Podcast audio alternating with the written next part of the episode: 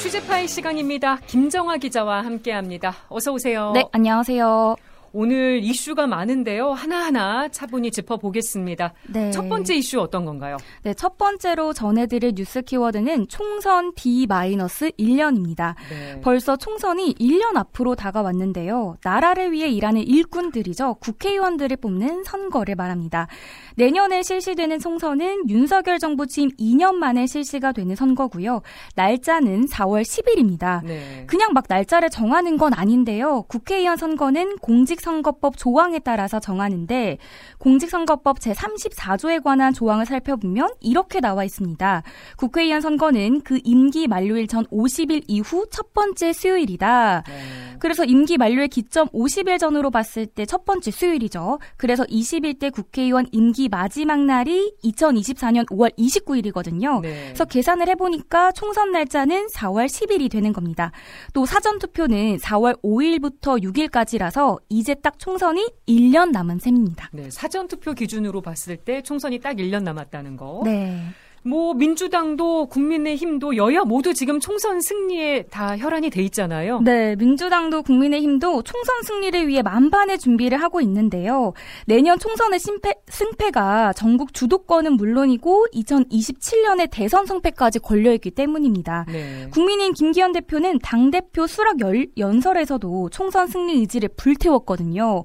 우리는 하나다. 하나로 뭉쳐서 똘똘 뭉쳐서 내년 총선 압승을 이루자라고 말했거든요. 있거든요. 네. 또 더불어민주당 이재명 대표도 마찬가지입니다. 총선에서 지면 민주당뿐만 아니라 내 정치 인생도 어려워진다라고 밝히기도 했습니다. 네, 총선 앞두고 지금 여야의 기싸움이 치열한데 선거제 개편이 진행 중입니다. 이거 지금 어떻게 이루어지고 있습니까? 시험을 보거나 이제 경기를 뛸 때도 규칙이나 룰을 정하잖아요. 그래서 선거를 치를 때도 룰을 정하는데요. 아직 이 룰이 정해지지 않은 상황입니다. 선거제 개편에 대해서 이야기는 계속 나오고 있는데 서로 간의 입장 차이가 너무 다 다릅니다. 당연히 의원들 입장에서는 자신들의 밥그릇이 달린 거라 예민할 수밖에 없고요. 네. 다음 주 월요일에 국회 전원위원회가 선거구제 개편을 위해서 구성이 되는데 어, 이 전원위가 뭐지? 이렇게 생소하실 분들이 계실 것 같아요. 네. 이 전원위는 주요 의안이 본회의에 상정되기 전이나 상정된 후에 국회의원 전원이 참석해서 이제 의안을 심사하는 회의를 말합니다. 네. 근데 이, 이 전원위원회 개최가 지난 2003년에 이라크 전쟁 파병 연장 동의안에 대한 토론 이후에 무려 20년 만에 열리는 겁니다. 그러니까 국회의원들이 전부 다 참석하는 회의예요. 네, 그래서 돌아오는 월요일에 299명 의원 전원이 참석을 해서 내년 총선 선거제 개편에 대한 난상 토론을 벌일 예정이고요. 굉장히 치열할 것으로 보입니다. 네. 또 이번 토론은 10일부터 13일까지 4일 동안 열리고요.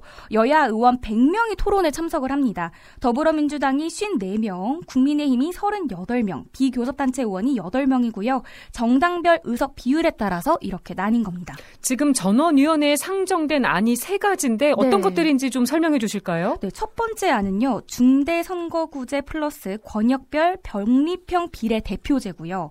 두 번째 안은 소선구제 플러스 권역별 준연동형 비례대표제.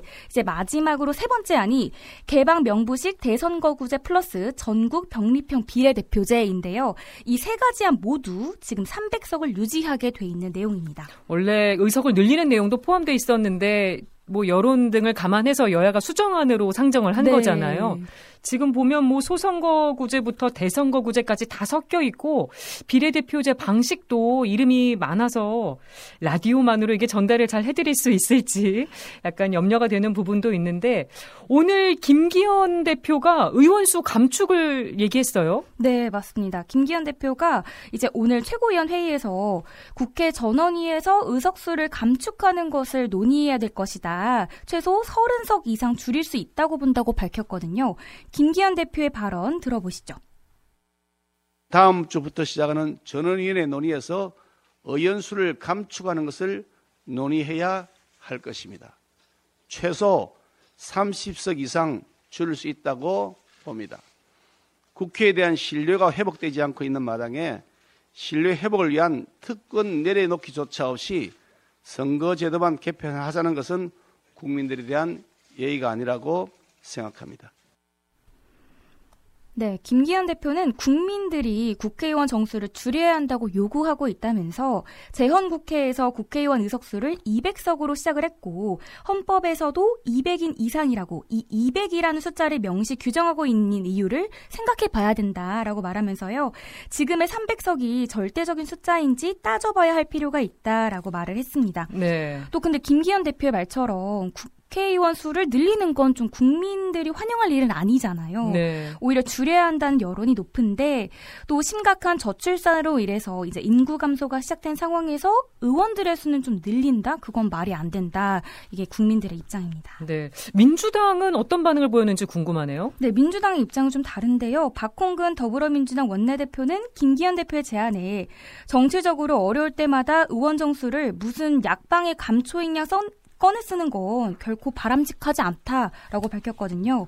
또 집권 여당 대표로서 의원 정수 축소가 당의 공식 입장인지부터 밝히길 바란다라고 촉구를 했습니다. 네. 의원 수를 줄여야 한다, 늘려야 한다, 유지해야 한다. 뭐 네. 아주 여러 가지 얘기가 나오고 있는데 아직은 결정되지 않은 거고 의원 수가 줄었던 적이 있긴 있나요? 정말 딱 한 차례 국회의원들이 스스로 의석수를 줄이자고 동의했던 적이 있습니다. 제13대 국회부터 쭉 299석을 유지했던 국회가 제16대 총선을 앞두고 273석으로 줄였는데요. 네. 이때 이 시기적 특징을 좀 고려를 해야 되는데 우리나라가 IMF 외환 위기 속에서 벗어나지 못하고 있었을 때 상황입니다. 그렇군요. 그래서 이제 정치권에서도 국민들의 고통에 분담을 해야 된다 이런 목소리가 터져 나왔고 또 의원 수를 줄여야 한다는 국민들의 열망도 높았고요. 그래서 국회 문집을 줄, 줄이자 이런 결론이 나게 된 겁니다. 네. 그리고 나서 다시 17대 국회부터 299석으로 늘어났고요. 19대 국회부터 지금까지 300석을 유지하고 있습니다. 네. 지금 유튜브로도 의견 남겨주고 분들 계신데 뭐 비례는 없애야 된다, 의원수 감축에 찬성한다 여러 가지 의견 보내주고 계시네요. 오, 다른 소식도 한번 짚어보겠습니다. 노웅래 의원 소식도 있네요. 네, 노웅래 의원이 국회 본회의장 앞에서 자신의 뇌물수수 혐의 사건 판사에 대해서 수소문을 하고 있는 모습이 카메라에 포착됐습니다. 노웅래 의원 같은 경우에는 뇌물수수 등의 혐의로 불구속 기소된 상태인데요. 그렇죠. 노 의원에 대한 체포동의안은 지난해 12월 국회 표결에서 부결됐고요. 다음 달 19일에 서울중앙지법 형사 4단독 이환기 판사의 심리로 열리는 첫 공바, 공판을 앞두고 있는데요. 이제 노웅래 의원이 텔레그램을 통해서 동료 정치인들에게 자신의 사건 담당 판사가 어떤지 수소문을 하는 장면이 포착돼서 논란인 겁니다. 네. 카메라에 포착된 화면을 보면 전직 법무부 장관이죠. 박범계 의원이 답한 메시지도 보였는데 박 의원은 잘 모르는 판사네요. 확인해 볼게요. 라고 답했습니다. 어. 전직 법무부 장관에게 이런 부탁을 하는 건 비판을 좀 받을 수밖에 없어 보이고요. 또 동료 의원들이나 이제 보좌진 또 수행 비서들한테 이와 같은 판사 프로필을 보내기도 했습니다. 네. 이에 대해서 김병민 국민의힘 최고위원이 오늘 최고위원 회의에서 이렇게 말했는데요. 들어보시죠. 이래서 국회의원의 불체포 특권 당장 폐기해야 된다고 국민들께서 한 목소리로 외치고 있는 것 아닙니까? 무늬만 국회의원이지 자기 재판 방어권에만 열을 올리고 있는 뇌물 사건의 피고인이 국회 본회의장에 버젓이 앉아서 하는 일이 동료 국회의원에게 이런 청탁 메시지를 보내는 일이었습니다. 특정 당직을 맡고 있지 않은 노웅래 의원이 이럴진데 당대표로 온갖 권한을 쥐고 흔드는 이재명 대표는 과연 어떻겠습니까? 네. 방금 들으신 건 이제 김병민 최고위원의 발언이었는데요. 김병민 최고위원은 노웅래 의원도 이렇게 나오는데 이재명 대표는 어떻겠냐며 이재명 대표도 좀 돌려 비판을 했습니다. 네. 하나만 더 짚어볼까요? 어제 재보궐 선거에서 진보당 의원이 당선이 됐어요. 네, 전국에서 유일하게 치러진 전주을 국회의원 재선거에 진보당 강성희 후보가 당선이 됐습니다. 진보당의 첫 국회 입성이고요. 강성희 대변인은 개표 초반부터 막판까지 2위 후보와 이제 7%에서 8% 차이를 유지하면서 여유 있게 승리를 했습니다. 무소속 후보한테 승리한 거죠? 네. 그런데 이번 선거 결과에서 울고 있는 곳은 다름 아닌 국민의 힘입니다. 있습니다. 이번 선거에서 국민의힘은 텃밭인 울산에서 교육감 선거하고 기초의원 선거에 패배했는데요. 울산 남구의원 보궐선거에서는 더불어민주당 최덕종 후보가 50.6%를 기록해서 국민의힘 신상현 후보를 153% 차이 3표로 이제 따돌렸습니다. 네. 그리고 또 이제 울산은 김기현 대표의 지역구이기도 하잖아요. 맞아요. 그런데 이제 국민의힘이 패배한 걸로 봤을 때는 다음 총선이 좀 위험한 거 아니냐 이런 분석이 나오기도 합 니다. 또 울산시 교육권 보궐선거에서는 진보 성향 천상수 후보가 당선이 됐는데요. 네. 이번 선거는 노키 교육감이 신금경색으로 잡, 갑작스럽게 별세에서 치러진 건데 천상수 후보는 이제 노키 교육감의 남편이기도 합니다. 그렇군요. 네, 천 당선인은 이제 고 노키 교육감에게 전하고 싶은 말이 있냐라고 묻자 이제 눈시울을 밝히기도 불키기도 했습니다. 네, 이제 세상을 떠난 아내 대신에 출마해서 당선이 된 거네요. 네. 네, 취재 파일 오늘 여기까지 하겠습니다. 김정아 기자 수고했습니다. 네, 감사합니다.